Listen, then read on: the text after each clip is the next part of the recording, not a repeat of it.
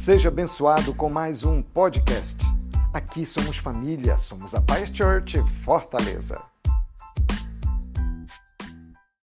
Eu queria ler um texto muito simples, um texto em 1 Tessalonicenses, no capítulo 5, versículo 19 e 20. Dois versículos apenas. 1 de Tessalonicenses, capítulo 5, versículo 19 a 20. E diz assim: Não extingais o espírito, não desprezeis as profecias. Eu hoje queria falar um pouco acerca de nós não extinguirmos o que Deus faz. Sabem, não existe nada no mundo natural que possa extinguir o espiritual. Nada.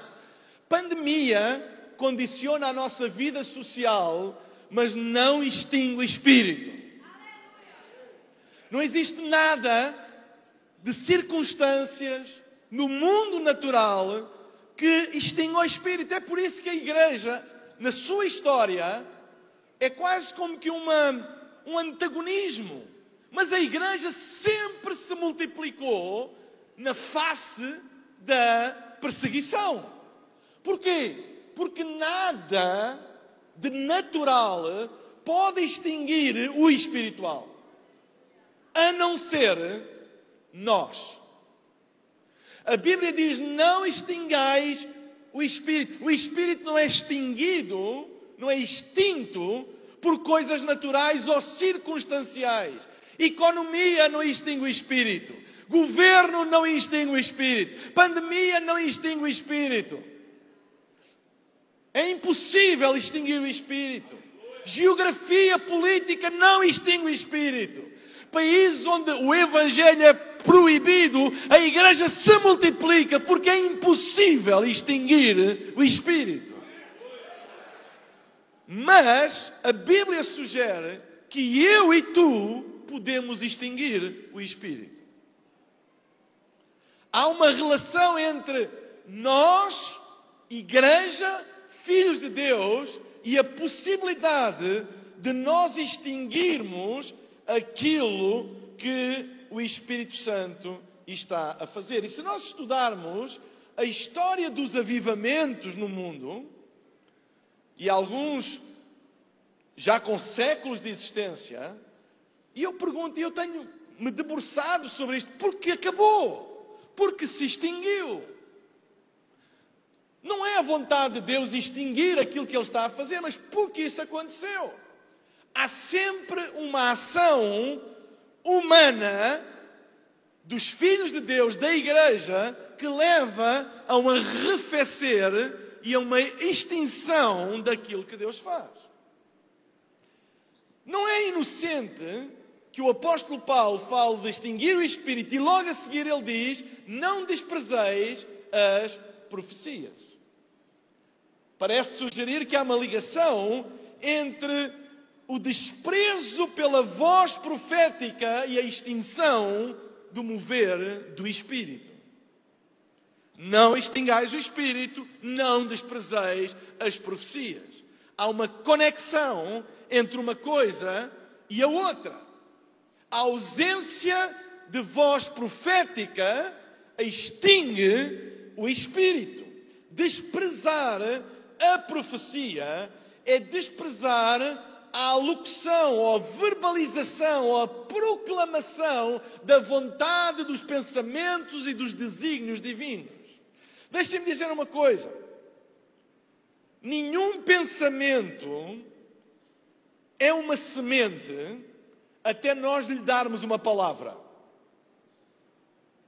Os nossos pensamentos, eles apenas afetam a nossa esfera pessoal até ao dia em que nós damos uma palavra a um pensamento. Então, a palavra transforma um pensamento numa semente. E a partir do momento em que nós damos uma palavra a um pensamento, esse pensamento se transforma pela palavra numa semente que não apenas afeta mais quem tem o pensamento, mas começa a afetar todos à sua volta, porque a palavra transforma o pensamento numa semente. É por isso que nós temos que ter atenção com aquilo que nós dizemos. Porque quando eu transformo uma ideia, porque uma ideia é apenas minha, é na minha esfera íntima. Ninguém a conhece até eu lhe dar uma palavra. Então ela só me afeta a mim. Mas a partir do momento em que eu dou uma palavra a uma ideia, a um pensamento, eu estou a alargar a esfera de influência porque as palavras, já diz a palavra de Deus, que a morte e a vida estão no poder da língua. Porque é a palavra que dá semente ou transforma em semente as ideias, os pensamentos. Sempre que nós damos uma palavra a um pensamento, ele torna-se numa semente e vai produzir fruto. Para o bem ou para o mal, vai produzir fruto. Eu às vezes ouço pessoas dizerem assim, pastor, dizem assim, ah, eu sou muito transparente, eu digo tudo aquilo que eu penso. Tu não és transparente, és louco. Porque se eu digo, se eu falo tudo o que eu penso, eu estou a transformar todos os meus pensamentos em sementes. E eu irei colher, e as pessoas à minha volta irão colher dessa sementeira. Então nós temos que decidir muito bem a que pensamentos nós damos palavra e a que pensamentos nós os fichamos em nós mesmos e dizemos: Tu não te vais tornar numa semente. Profetizar é dar palavra aos desígnios de Deus. Quando eu dou uma palavra a um pensamento de Deus, eu estou a transformar isso numa profecia, numa alocução profética que é uma semente. E semente gera vida, e gera fruto, e gera mudança. Eu lembro-me durante o tempo da pandemia, com igreja fechada, tudo online, para mim, pastor Eibe, foi uma dor de alma. Eu sou um, eu sou um animal de igreja. Eu gosto de igreja, da resposta das pessoas, o contacto com as pessoas, pregar para pessoas. Não gosto de pregar para cadeira vazia. Não gosto de pregar para câmara. E é uma dor de alma ver edifícios vazios. E nós, pela fé, sabíamos. Deve estar alguém do lado de lá das câmaras a ouvir mas nós não sentíamos a resposta, nós não sentíamos o calor da congregação. E, e foi uma dor de alma, e muitas pessoas, infelizmente, aproveitaram esta ocasião trágica na vida da humanidade para ajustar contas com a expressão congregacional da igreja local. E começaram a dizer: igreja nunca mais vai ser igual. Estão a ver? Para que é que preciso edifícios? Não é preciso edifícios. Para que é preciso congregar? Nós podemos. Mas isto veio provar que toda a estrutura organizacional e congregacional está caduca, está ultrapassada. E a igreja nunca mais vai ser a mesma. E começou a haver debates e seminários sobre a igreja do pós-pandemia. Eu sempre me recusei a entrar nesse mindset. E lembro-me que comecei a profetizar com a boca, embora os joelhos muitas vezes batiam assim de tremor. E comecei a profetizar para as câmaras e dizer: Nós iremos ver um movimento do Espírito Santo como nunca vimos antes. A igreja vai ser maior do que nunca. Os edifícios vão ter dificuldade em conter o número de pessoas que vão vir à igreja. Vai haver uma fome e uma sede que as igrejas se irão encher de gente. Eu comecei a dizer isso para as câmaras. Eu comecei a dar uma palavra a um pensamento que eu estava convicto que era de Deus, mas eu não tinha certeza. Eu não sabia o que vinha a seguir. Todas as notícias eram más. Mas eu comecei a dar uma palavra e dizer: Igreja, vamos dar uma palavra àquilo que vem do coração de Deus e transformar isso numa semente. Porque mais cedo ou mais tarde a semente vai dar fruto. A semente irá dar fruto. Então é muito importante para não extinguir o Espírito. Não é a pandemia que extingue o Espírito, somos nós. Aquilo que nós dizemos, aquilo que nós profetizamos, as, as, os pensamentos aos quais nós damos palavra. Será que eu fui assolado por maus pensamentos durante esse tempo? Claro que fui. Eu às vezes pensava, meu Deus, onde está a minha igreja? Meu Deus, será que alguma vez eu irei de novo ver multidões, meu Deus, o que é que vai ser? Eu não sei. Eu tinha esse tipo de pensamento, como todos vocês tiveram. Mas eu escolhi não dar ou não os transformar em sementes. E o que eu dizia, muitas vezes era contrário ao que eu sentia, não porque eu sou louco ou sou disfuncional, mas porque eu sei o poder que há em nós semearmos aquilo que vem do céu, mas que ainda é invisível. E hoje, pela graça de Deus, pela graça de Deus o número de pessoas que frequentam a nossa igreja é 20% superior ao pré-pandemia. E porquê? Qual é o segredo? O que é que tu fizer? Não há segredo. Dá uma palavra, não extingas o espírito e não desprezes a profecia, aquilo que tu falas e que é inspirado por Deus mesmo que seja contrário ao que tu vês, mesmo que seja contrário às circunstâncias, mesmo que seja contrário à voz dominante, à narrativa dominante do momento, fica firme, nem que seja em frente a uma câmara só, sem ninguém na sala, a falar e a dar palavra àquilo que sai do coração de Deus.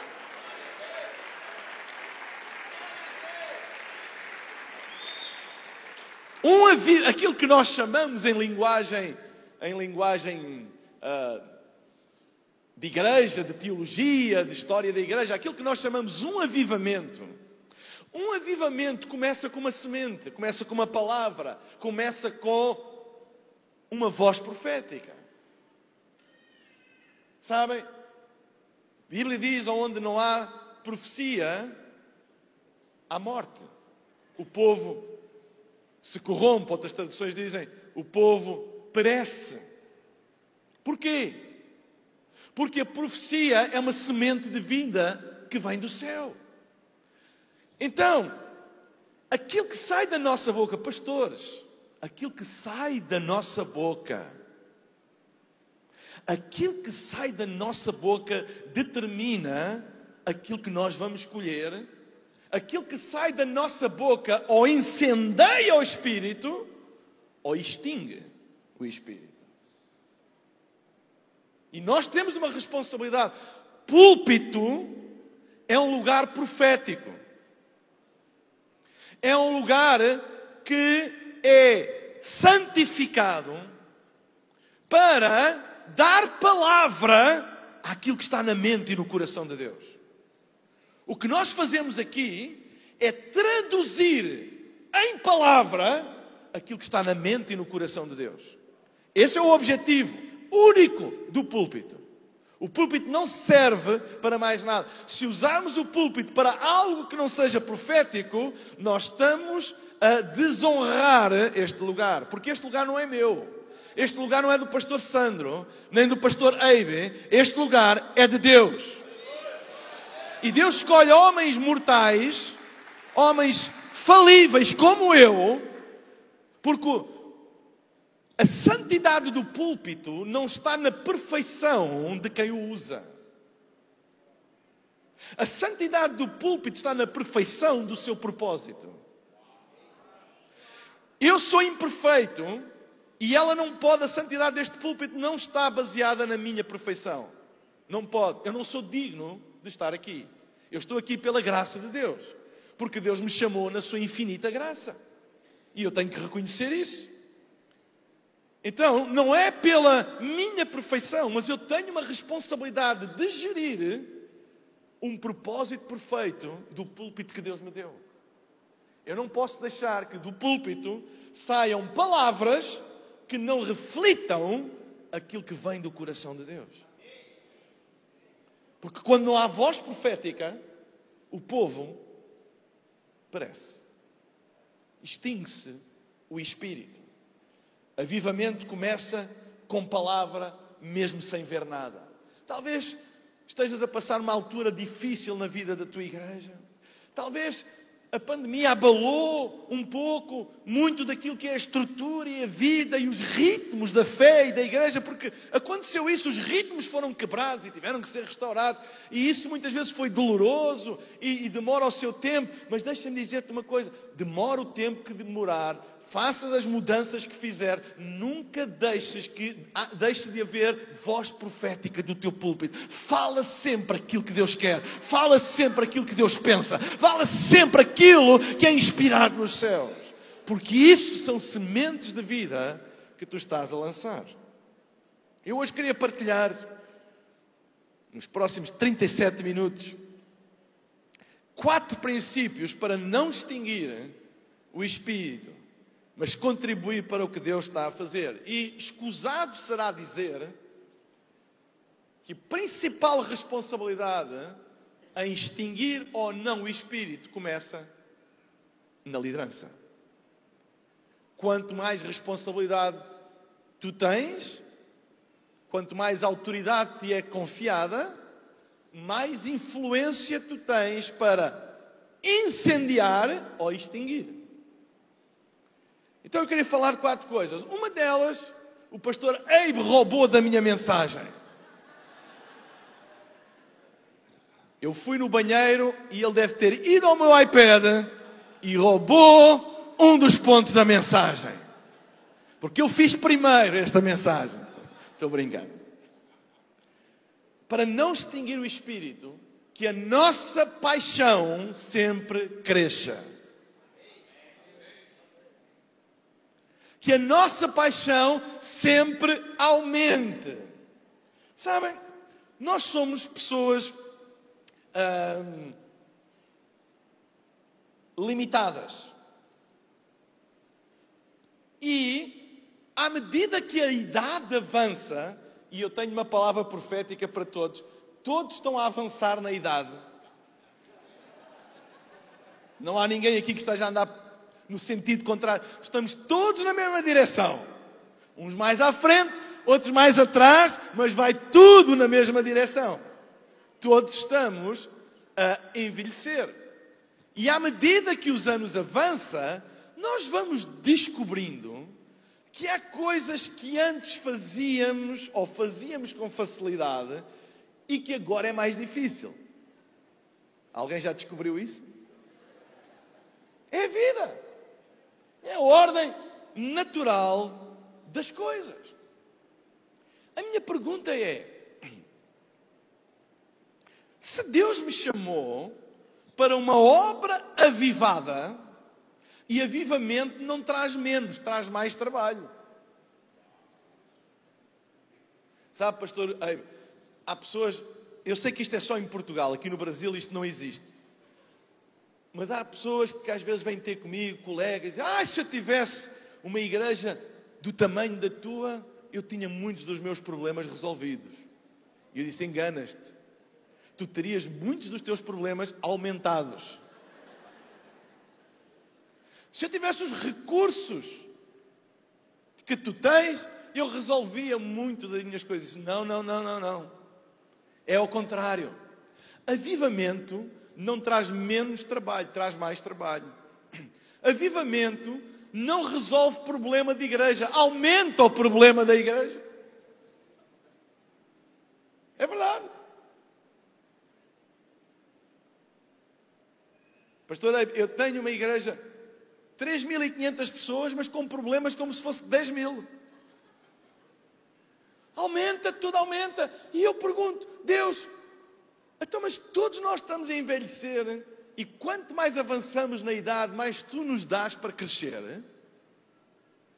Como é que isso é possível? Deixem-me dizer-vos uma coisa.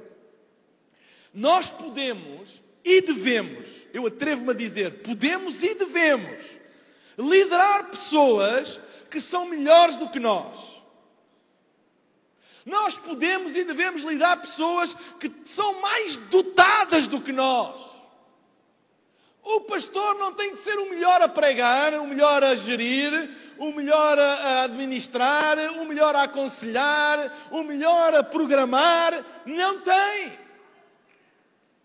Não tem. Tu podes perfeitamente liderar pessoas que são melhores do que tu. E deixa-me dizer-te uma coisa: eu aconselho-te a liderar as pessoas que são melhores do que tu. Não há perigo para a tua liderança tu rodeares-te de pessoas que são mais capacitadas, habilitadas do que tu. Não há perigo nenhum. Porque é possível, e diria aconselhável, tu reuniste pessoas, não apenas que fazem o que tu mandas, mas pessoas que pensam, pessoas que têm capacidade, pessoas que têm dons, pessoas que têm um contributo para fazer coisas que tu nunca serias capaz de fazer. Isso é boa liderança. Tu podes liderar pessoas melhores do que tu, mas não podes liderar ninguém que seja mais apaixonado do que tu por aquilo que tu fazes.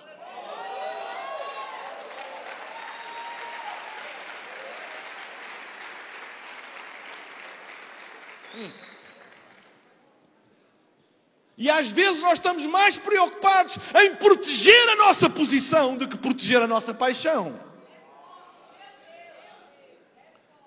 O diabo não anda atrás da tua posição, nem anda atrás do teu dom. Ele anda atrás da tua paixão. E muitas vezes nós estamos a proteger aquilo que o diabo não anda atrás. E desprotegemos aquilo que ele anda atrás.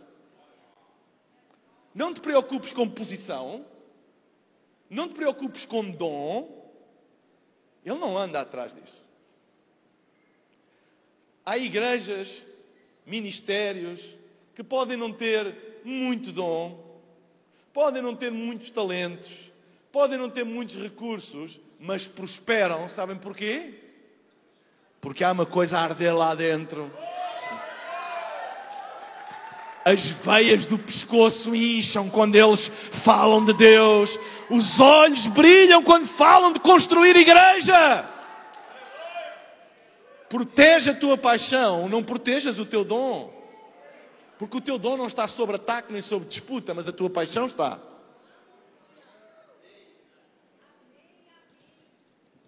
A nossa capacidade não determina o tamanho daquilo que lideramos. O tamanho daquilo que eu lidero não é determinado pelo tamanho da minha capacidade ou dons, não é. É determinado pelo tamanho da minha paixão. Eu tenho que ser a pessoa mais apaixonada da minha igreja. Eu tenho que ser a pessoa mais apaixonada da minha equipa. Eu posso ter pessoas melhores do que eu, mas ninguém mais apaixonado do que eu. Não percas a tua paixão. É por isso que o anjo do Senhor disse à igreja de Laodiceia que tinha tudo, mas diz: Mas tenho contra ti que perdeste o primeiro amor, a paixão. A paixão. Meus queridos colegas, companheiros, a gente na vida perde e ganha muita coisa, e no ministério também. Perde pessoas, ganha pessoas. Perde capacidades perde muita coisa. Deixa eu dizer, não tem problema, desde que tu nunca percas a tua paixão. Porque a paixão é o imã da liderança. Dom não é imã da liderança. Pode ser por um tempo, ninguém segue por um período estendido de tempo alguém por causa de um dom, mas segue por causa da paixão. Paixão é o fator magnético, é o fator diferenciador de um líder inspirador. É a sua paixão. Não é tanto o seu dom, não é tanto o seu talento, mas é a sua paixão. As nossas capacidades são limitadas. E a minha pergunta é: se as minhas capacidades são limitadas, como é que eu consigo liderar algo que está cheio da vida de Deus? E que expande, e que, e que cresce, que aumenta. Como é que eu, limitado, vou liderar algo acima dos meus próprios limites? Deixa-me dizer uma coisa. Se tu vives sem paixão, o limite daquilo que tu constróis são os teus próprios limites. Gostei dessa.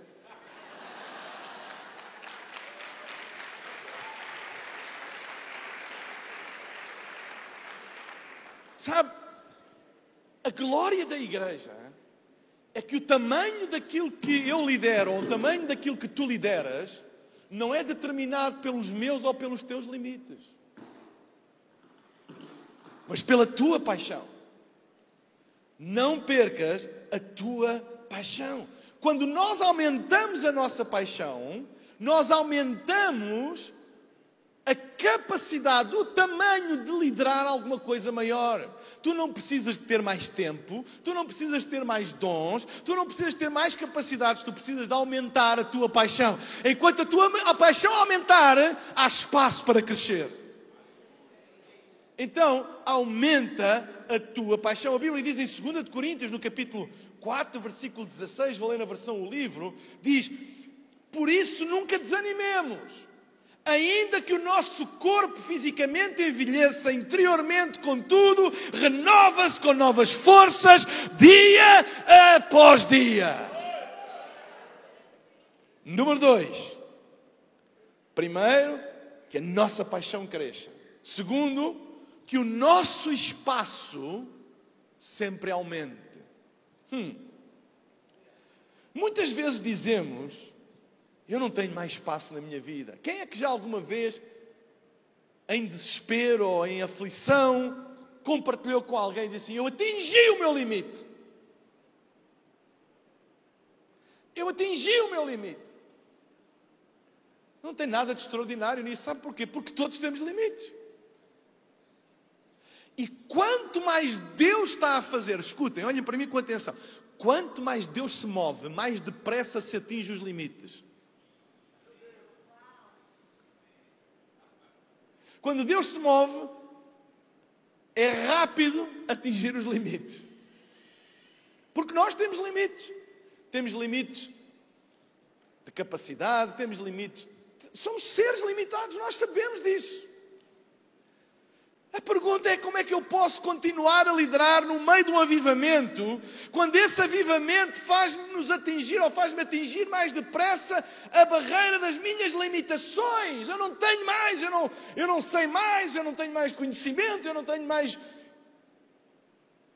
Quando eu atinjo o meu limite, como é que eu posso continuar a liderar se Deus quer fazer mais e mais e mais? É aí que muitos desistem ou é aí que muitos estagnam, extinguem o espírito porque deixam que a sua falta de espaço se torna falta de espaço daquilo que Deus está a fazer. Porque Deus precisa de espaço para expandir. Os meus limites são, são, são barreiras, são tetos. Como é que eu posso, e que é normal, todos nós temos. Todos nós temos. É por isso que muitas vezes quando o Espírito Santo está a mover e nós descobrimos rapidamente os nossos limites, acontece um fenómeno perigosíssimo em liderança que se chama uma liderança tipo super-homem, em que dá uma imagem que não tem limites, dá uma imagem de que vive acima de qualquer limitação, etc. E que é uma imagem errada para as pessoas e para ele próprio, porque todos nós temos limites.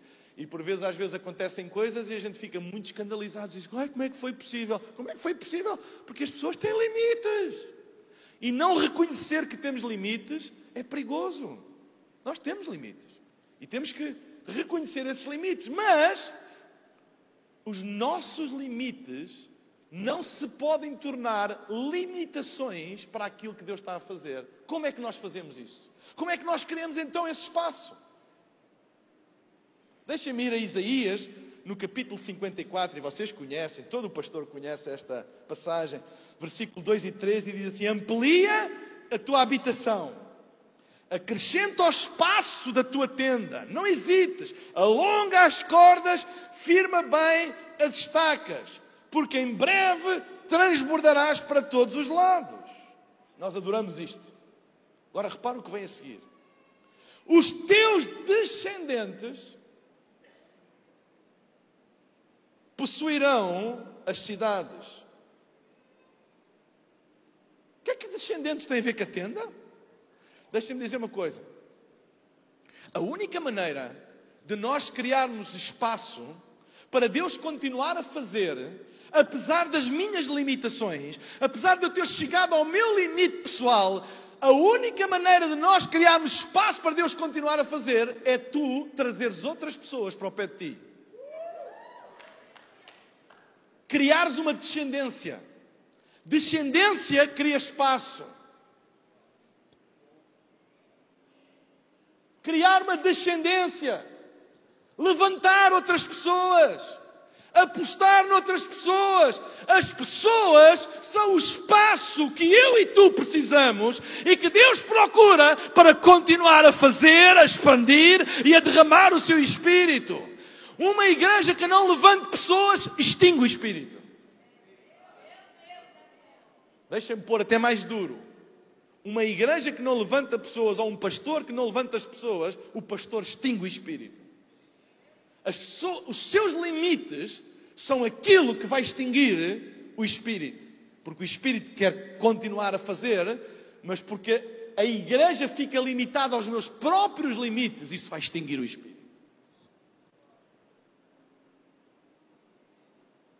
E muitas vezes nós depois até usamos uma linguagem espiritual para justificar isso. Ah, isto é uma fase.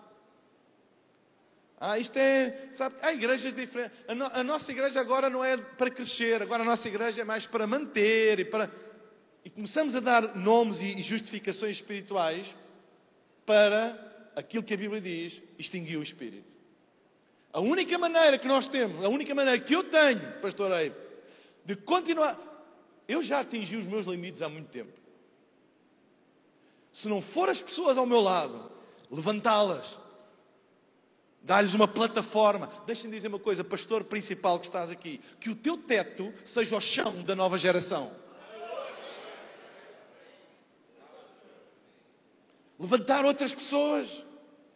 A única maneira de criar mais espaço na nossa vida é criar espaço para outros, é investir na vida dos outros, é o verdadeiro alargar da tenda, é criar uma descendência. Eu gosto deste conceito, criar uma descendência que nós possamos criar uma descendência de homens e mulheres, jovens, à nossa volta, com o mesmo DNA. Porque descendência não é apenas dar uma oportunidade. Eu às vezes ouço pessoas dizer, ah, mas eu dou a oportunidade à nova geração. A nova geração não precisa de uma oportunidade. Ela precisa de um investimento. Ela precisa de pais. Ela precisa de alguém que os levante e lhes entregue o DNA e os torne uma descendência que vai alargar as tacas da tua própria tenda. A tua tenda vai ser alargada quando tu investires na vida dos outros. E Deus vai continuar a fazer. Quando te sentes a chegar ao limite, é o sinal de que tens de alargar a tenda. Outros, quando nós, quando nós sentimos, pastor, quando tu sentes, pastor, eu estou a chegar ao limite, isso é um sinal dos céus, tu precisas levantar outras pessoas urgentemente. Porque senão vais estagnar. Levantar outras pessoas. E não é apenas dar oportunidade, é dar uma plataforma para crescer. Eu tenho uma paixão muito grande por nova geração. Levantar adolescentes, 15, 16, 17. Não é apenas dar uma oportunidade, é levantá-los, treiná-los, dar-lhes responsabilidade, fazê-los apaixonar pelas coisas de Deus. Levantar. E há pessoas que dizem assim, pastor Eiba, às vezes chegam ao pé de mim, ah, mas isso é porque é, é é, é, é que Deus te deu. Olha, deixa-me dizer uma coisa: a igreja está a uma geração da sua extinção e a uma geração dos seus momentos mais gloriosos. Investir numa nova geração não é uma unção, é uma necessidade, é, um, é, um, é uma missão. É uma missão. Não é uma questão, ah, é uma preferência. Não, não, é uma missão. Se tu não levantas uma nova geração, a tua tenda não vai esticar mais e tu vais extinguir o espírito. Levanta uma nova geração. É uma missão. É uma missão.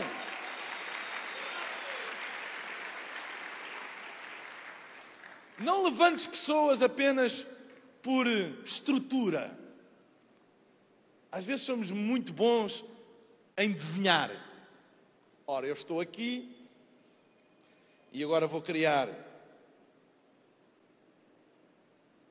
40 líderes, prestam contas a mim e estes 40 criam PIB e a gente desenha. Ótimo e é importantíssimo.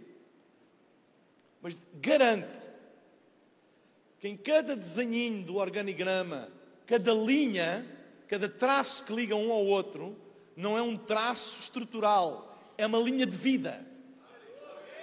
Tem que haver vida. Se não houver, não houver vida, a estrutura mata.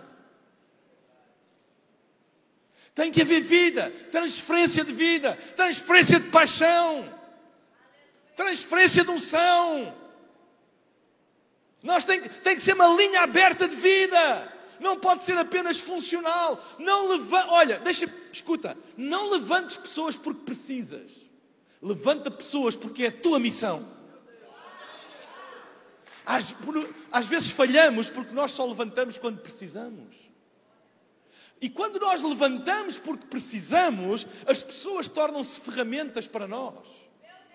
E as pessoas não são ferramentas. As pessoas são o nosso campo missionário, pastores. Elas são o nosso campo missionário. Elas, e se elas são ferramentas, nós acabamos por tratá-las como ferramentas. Elas não são ferramentas. Deixem-me dizer, Deus não pôs pessoas à minha volta para me ajudarem.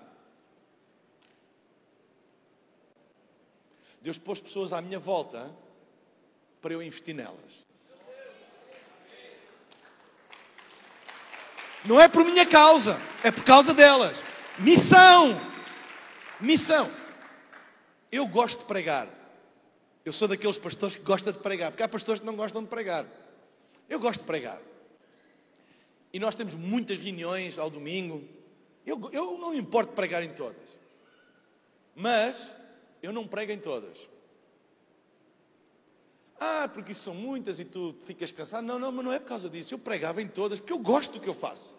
A maior parte das vezes. Há um, às vezes, uma, um domingo ou outro que eu não confesso. Mas é uma coisa que eu faço por gosto. Se a única coisa que tu delegas é delegas aquilo que tu não gostas de fazer,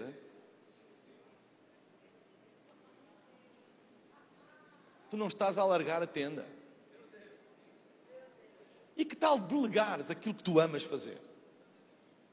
Então, eu delego, todos os domingos tem pregadores diferentes.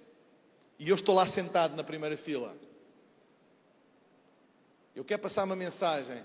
Eu estou a levantar este jovem, eu estou a levantar esta pessoa, não é porque eu estou ausente, não é porque eu agora fui ao outro lado, não é porque eu não tenho mais ninguém, não é porque eu estou cansado, não é porque eu fiquei doente em casa. Eu estou a pôr esta pessoa a pregar porque eu estou a investir na vida dela, eu acredito no potencial dela e acredito que Deus o pôs aqui para eu investir nela, para eu tirar o ouro que está nela, os diamantes que estão nela e ser uma bênção para todos. É uma missão, não é uma necessidade. Então deixa-me dizer uma coisa: não levantes ninguém por necessidade, levanta por missão. Sabe qual é o problema de levantar por necessidade?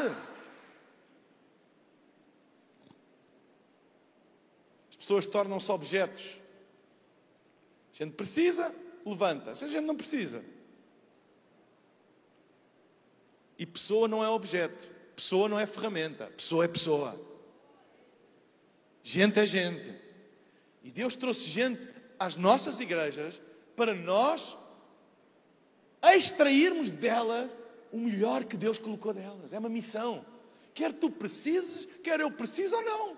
Não tem nada a ver com isso. Muda aqui o paradigma. Deus não traz pessoas à tua vida para te ajudar. Claro que elas vão te ajudar, mas o propósito de Deus as trazer à tua vida é para tu as ajudares a elas. Elas são a tua missão. Levantar pessoas é a única maneira de nós podermos alargar a nossa tenda, criar espaço e continuar a liderar mesmo acima dos nossos limites. As pessoas à nossa volta, elas vão expandir aquilo que tu lideras, vai expandir além das tuas limitações. Aquilo que tu lideras vai ser capaz de fazer coisas que tu nunca, nos teus melhores sonhos, conseguirias fazer. Mas porque outros se levantaram, criou espaço, alargou e não extingue o espírito. Uma, um dos principais motivos para extinguir um movimento do espírito é falhar em levantar uma nova geração. Terceiro, vocês estão bem? Amém. Terceiro, o Espírito Santo está a dizer que eu tenho 12 minutos.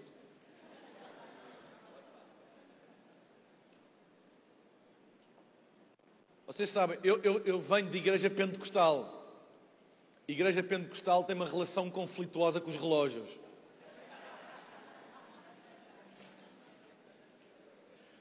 Terceira, que tenhamos sempre consciência do fator sobrenatural.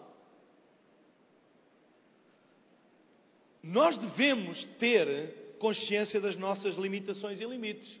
Uma pessoa que não tem consciência dos seus limites é como que levantar um avião e depois não ter como aterrar. Há pessoas que se põem em situações complicadas porque não têm noção dos limites que têm e das suas limitações. Nós devemos ter essa consciência, mas não devemos deixar que isso nos limite. E eu pergunto: se a nossa missão é transcendente, porque a nossa missão é transcendente, a nossa missão não é natural. Aquilo que Deus pede a cada um de nós para fazer não é natural. Eu aqui há uns tempos estava falando com o prefeito lá em Lisboa. Ele foi assistir ao nosso espetáculo de Natal e ele ficou encantado. E disse assim: Para o ano que vem eu quero ajudar vocês a fazer este espetáculo. Disse: Uau! Ótimo.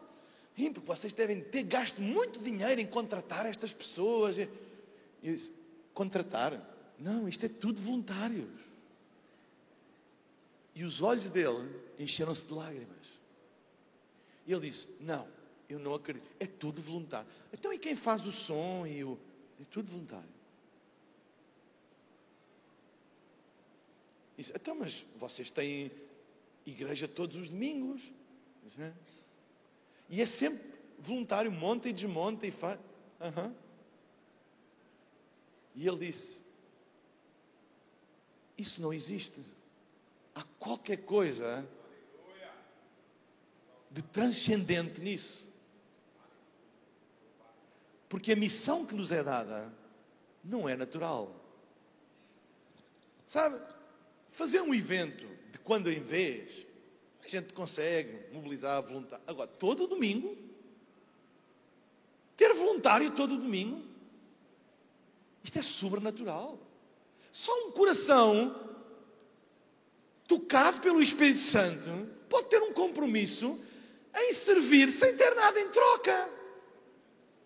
A nossa missão, pastores, líderes, a nossa missão não tem nada de natural. A minha questão é: Deus, como é que tu dás a homens naturais missões sobrenaturais?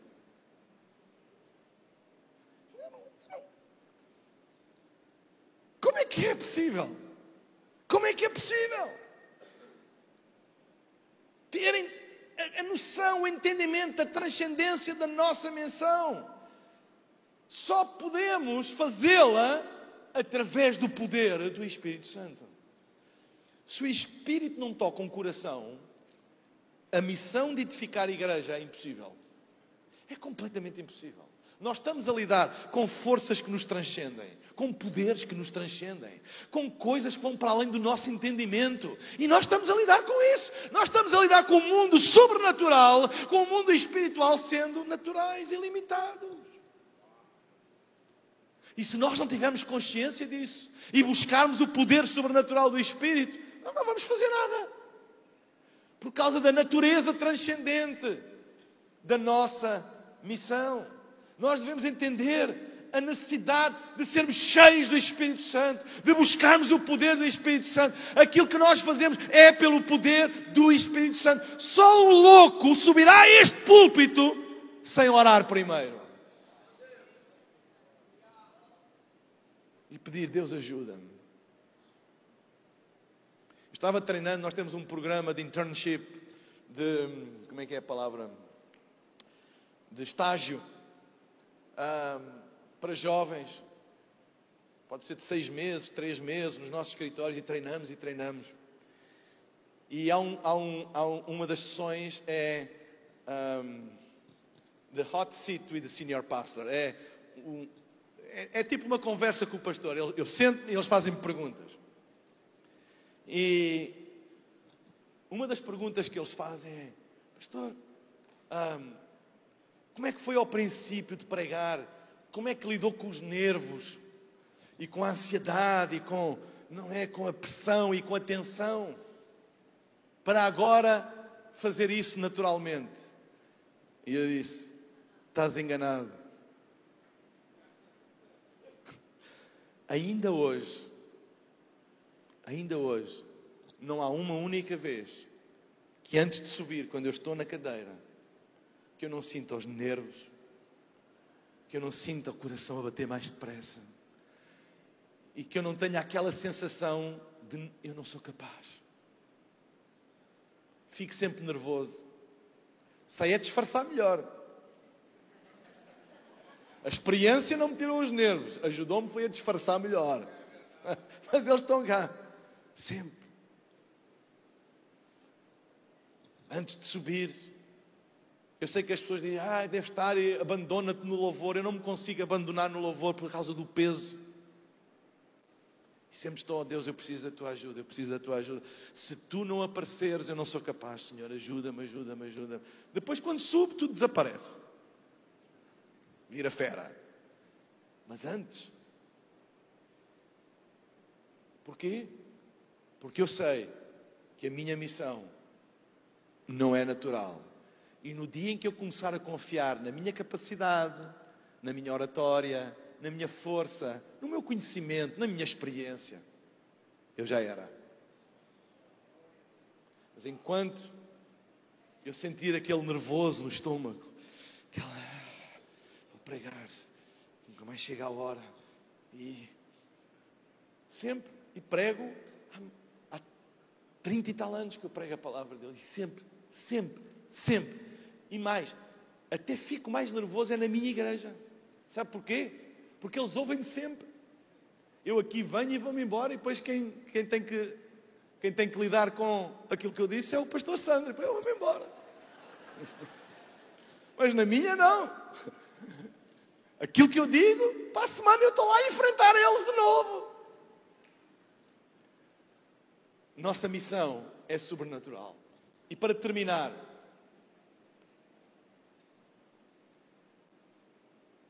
para não extinguir o espírito.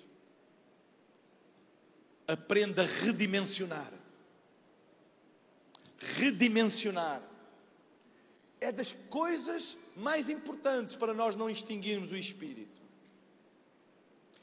A Bíblia diz em 1 Coríntios 3:11, quando eu era menino, falava como um menino. Discorria como um menino. Mas logo que cheguei a ser homem, acabei com as coisas de menino. O que é que a Bíblia está a falar aqui? Redimensionar.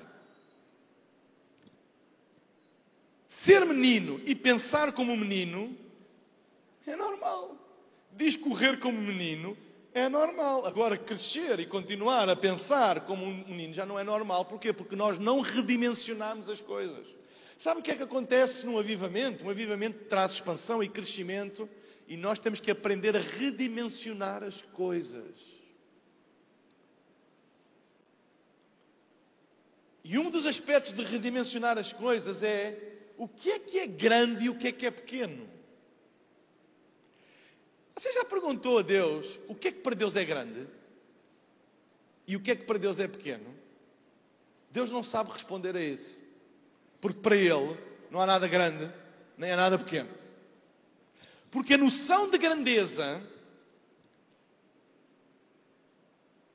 é uma noção de uma perspectiva limitada das coisas e comparativa. Como Deus é ilimitado, é eterno e não tem nada que se compare a Ele, não existe grande nem pequeno. O que é que é um milagre grande para Deus? É igual a um pequeno. O que é que é uma bênção grande para Deus? É igual a uma pequena. O grande e pequeno, nós damos esse adjetivo, somos nós. Na nossa realidade na nossa atualidade, no frame de tempo da eternidade que nós estamos a viver agora, nós podemos chamar uma coisa grande. Porque para nosso tempo, para o que estamos a viver na nossa realidade, aquilo é grande. Mas para Deus é igual. A parábola dos talentos mostra a perspectiva divina sobre o que é grande e o que é pequeno.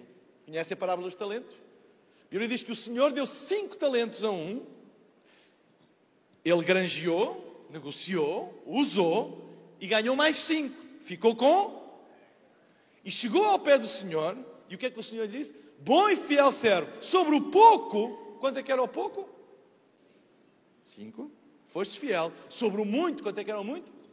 Dez. Te colocarei. Ok, pouco cinco, muito dez. Depois veio o de dois. Deu dois a um. Negociou.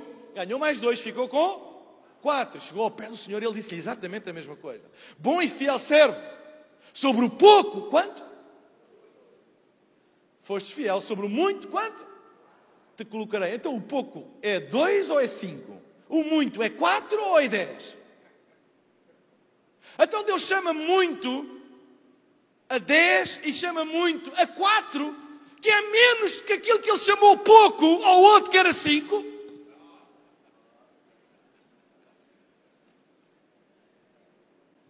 Veio de um. Ah, eu tive medo porque eu sei. Desculpas. Eu sei que tu és um Deus muito justo e eu não quis, eu não quis usar mal aquilo que tu me destes. Então eu mantive as coisas, eu, eu, está tudo igual, não perdi nada, estás tudo aqui. Ele disse: Mal servo, não usaste o que, o que tu tens, até o pouco que tens será tirado. Extinguiu o espírito. Quando nós temos uma mentalidade de manter e não redimensionamos, nós extinguimos o espírito.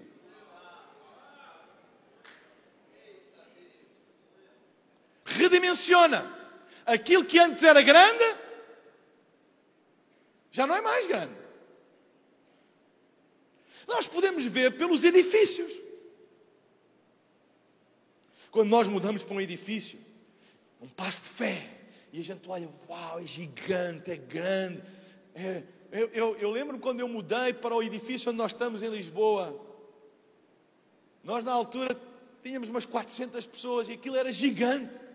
Era um passo de fé enorme encher aquilo uma vez. Eu agora olho para aquilo e aquilo parece pequeno, mas não encolheu. Mas eu redimensionei a minha visão. Deixa-me dizer uma coisa: é por isso que estruturas, até como edifícios, podem extinguir o crescimento e o espírito. Porque nós perdemos a perspectiva de redimensionar. Avivamento traz uma responsabilidade de nós constantemente estarmos a redimensionar as coisas. O que é que chamávamos grande antes, que agora chamamos pequeno. Para podermos chamar grande a outras coisas que ainda não temos. Para Deus é tudo igual. Ele tanto te dá um como ele te dá outro. Para Deus não existem edifícios grandes e edifícios pequenos. Mas para nós existe. E avivamente ajuda-nos a ir redimensionando. Uma igreja e uma liderança que falha em redimensionar as coisas, extingue o espírito. É muito importante a dimensão das coisas. O que é que nós chamamos um problema? Você sabe porque é que muitos movimentos do espírito na história foram extintos? Porque aquilo que antes era um problema continuou a ser. Avivamento vai fazer com que aquilo que tu hoje chamas um problema deixe de ser. Ah, mas ah, ah, ninguém me chama para pregar. Não tenho lugar reservado na primeira fila. O pastor ah, já não fala comigo como falava. Ah, não está sempre à porta a abraçar-me. Ei, redimensiona. Não deixe que aquilo que antes podia ser um problema se torne um problema, porque quando as coisas crescem, nós temos que redimensionar e relativizar coisas. Isso ainda é um problema para ti. Ai, disseram mal de mim. Foram nas redes sociais, disseram mal de ti. E isso é um... E segue em frente. Redimensiona. Não deixe que coisas que antes eram grandes para ti continuem grandes agora. Tira-lhes importância. Avivamente faz com que se tire importância a coisas que, por causa daquilo que Deus está a fazer, nós não queremos saber mais. Senão essas coisas vão matar e vão extinguir o espírito. Eu estive, tive o privilégio de estar ao pé das Torres Gêmeas de Nova York, que foram, que caíram no, no atentado de 11 de setembro. E eu lembro de olhar aquelas assim direitas, olhava para cima e eram. É para, é para eu calar? É para acabar já? É algum sinal subliminar? Eu calmo já. Quero respeitar.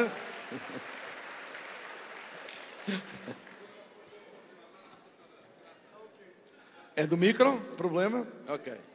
Não é sinal nenhum. Não foi o pastor Sandro que mandou um WhatsApp para o técnico de som diz: faz feedback aí para ver se ele se cala. Estou quase a terminar. E eu olhei para aquelas torres e aquilo era gigante. Era grande. Era grande comparado com o quê? Comigo e na posição onde eu estava. Um dia, numa das rotas que eu aterrei noutro aeroporto, eu passei por cima de Manhattan e olhei e vi as torres gêmeas e aquilo não parecia tão grande. Eu olhei logo ali, estava a Estátua da Liberdade, logo ali ao lado. E logo ali ao lado o Empire State Building. Será que encolheu? Será que aquilo encolheu e ficou mais pequeno? Não. Tu, a minha visão foi redimensionada à posição onde eu estava. E se nós não redimensionarmos a visão das coisas à posição onde Deus nos coloca, nós extinguimos o espírito. Não deixes que coisas que eram um problema para ti continuem a ser. Não deixes que coisas que eram pedra de tropeço para ti continuem a ser. Não deixes que coisas que te incomodavam antes continuem a incomodar. Um dos sinais de avivamento é que aquilo que nos incomodava não incomoda mais. Não interessa mais. Redimensiona estrutura física, estrutura organizacional. Nós temos que redimensionar à medida que Deus se move, que Deus traz crescimento. Se nós não redimensionarmos, isso vai extinguir o espírito. Estratégias. Deixa-me dizer uma coisa: não transforme estratégias em dogmas. Estratégias são ferramentas. E ferramenta é para usar. Quando não, não dá para usar, muda a ferramenta. Eu uso ferramentas diferentes para trabalhos diferentes. Eu não digo, ai não, Deus deu-me um alicate. Este alicate veio do céu. E esta é a ferramenta que Deus me deu. Experimenta mudar a roda de um, um pneu de um automóvel com um alicate. Ai, mas foi Deus que me deu. Mas não é para isso. Para mudar a roda, usa aquilo. Ei, e às vezes nós ficamos, ai não, não, porque isso Deus, Deus deu-te, mas não foi Entenda o que eu estou a dizer agora? Deus está a fazer outra coisa, usa outra ferramenta, usa outra ferramenta, usa outra ferramenta, redimensiona as coisas, senão aquilo que antes foi uma bênção vai extinguir o espírito. Porque nós não redimensionamos a dimensão daquilo que Deus está a fazer. E pastores, líderes, nós temos que ter discernimento para saber quando é que é preciso redimensionar estruturas, estratégias e não transformar estruturas e estratégias que são ferramentas e que são, eu acredito que é Deus que dá, mas são ferramentas. Elas não podem ser alvos de adoração, elas não podem ser alvos de devoção, elas são ferramentas. E nunca encontres a tua identidade em ferramentas. A nossa identidade está em Cristo. Por isso há pastores e igrejas que, quando é preciso mudar de ferramenta, têm uma crise emocional. Porque a sua devoção está na ferramenta. A sua identidade está na ferramenta. A nossa identidade não está em métodos, em modelos. Isso são ferramentas, são bênçãos de Deus, são visões de Deus, são estratégias de Deus. Mas a nossa identidade está em Cristo e nós queremos ir com o Espírito, onde o Espírito se move, o que o Espírito está a fazer, a ver essa abertura, esse Espírito ensinável. Deus, eu quero aprender. Se tu estás a fazer alguma coisa nova, eu quero redimensionar. Porque senão eu vou extinguir o Espírito. E é possível que aquilo que antes acendeu o espírito seja a mesma coisa que pode o extinguir. Se eu não aprender a redimensionar as coisas. Quando eu era menino, eu falava como um menino. Mas agora eu cresci. Eu já não falo mais como menino. Aprenda a redimensionar na tua vida para não extinguir o espírito. Amém. Eu amanhã compenso estes sete minutos. Eu já falei com o Espírito Santo. Ele amanhã compensa estes sete minutos. Pastor Sandro e Pastor, ei, perdoa-me os sete minutos a mais. Amém. Eu não sei como é que se termina uma conferência de liderança, mas posso orar pelas pessoas? Posso? Podemos ficar todos de pé? E agora o tecladista pode vir. Como é que te chama? Anderson. Força aí, Anderson. Faz-me parecer mais espiritual agora. Aí.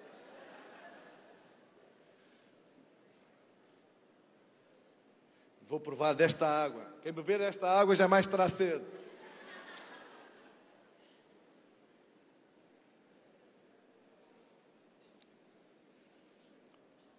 Pai querido, nós vimos a tua presença nesta noite e queremos abrir o nosso coração, Senhor.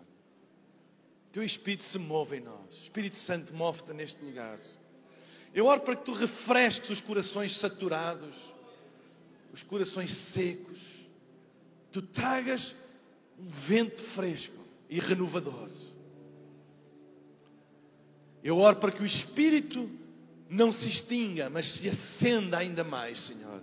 E que esta conferência, Senhor, eu profetizo sobre esta conferência, que esta conferência seja lenha para o teu espírito no coração dos líderes e dos pastores. Combustível e eu oro, Senhor, para que tu fales ao nosso coração, cada um de nós, no lugar, na posição, na, na altura da vida onde nós estamos. Tu fales a cada um de nós, para que nós não extingamos o teu espírito, mas que ele possa acender um fogo em nós. E que sábado à noite, quando terminar esta conferência, que haja um grande movimento do teu Espírito Santo, corações incendiados, paixão renovada, gerações levantarem-se com a chama do Espírito.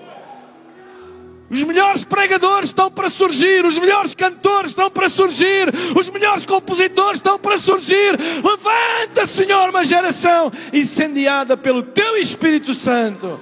Em nome de Jesus.